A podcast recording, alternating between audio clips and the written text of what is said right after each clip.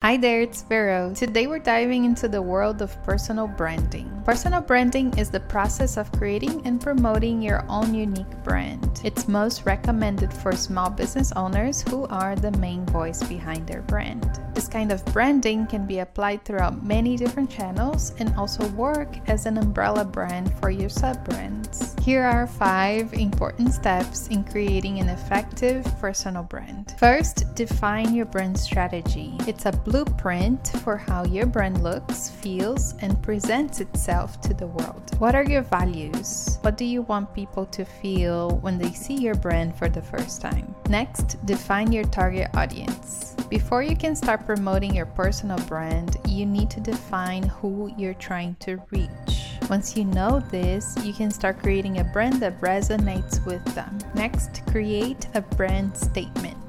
A short sentence boilerplate that sums up who you are and what you do. It should be memorable and easy to understand. Next, develop an authentic visual identity. This includes creating a logo, choosing colors and fonts, and developing other visuals that represent who you are in alignment with you and your business. Finally, be consistent with your brand. Use the same colors, fonts, and visuals in all of your marketing materials and website design, and always communicate in a way that aligns with your new brand.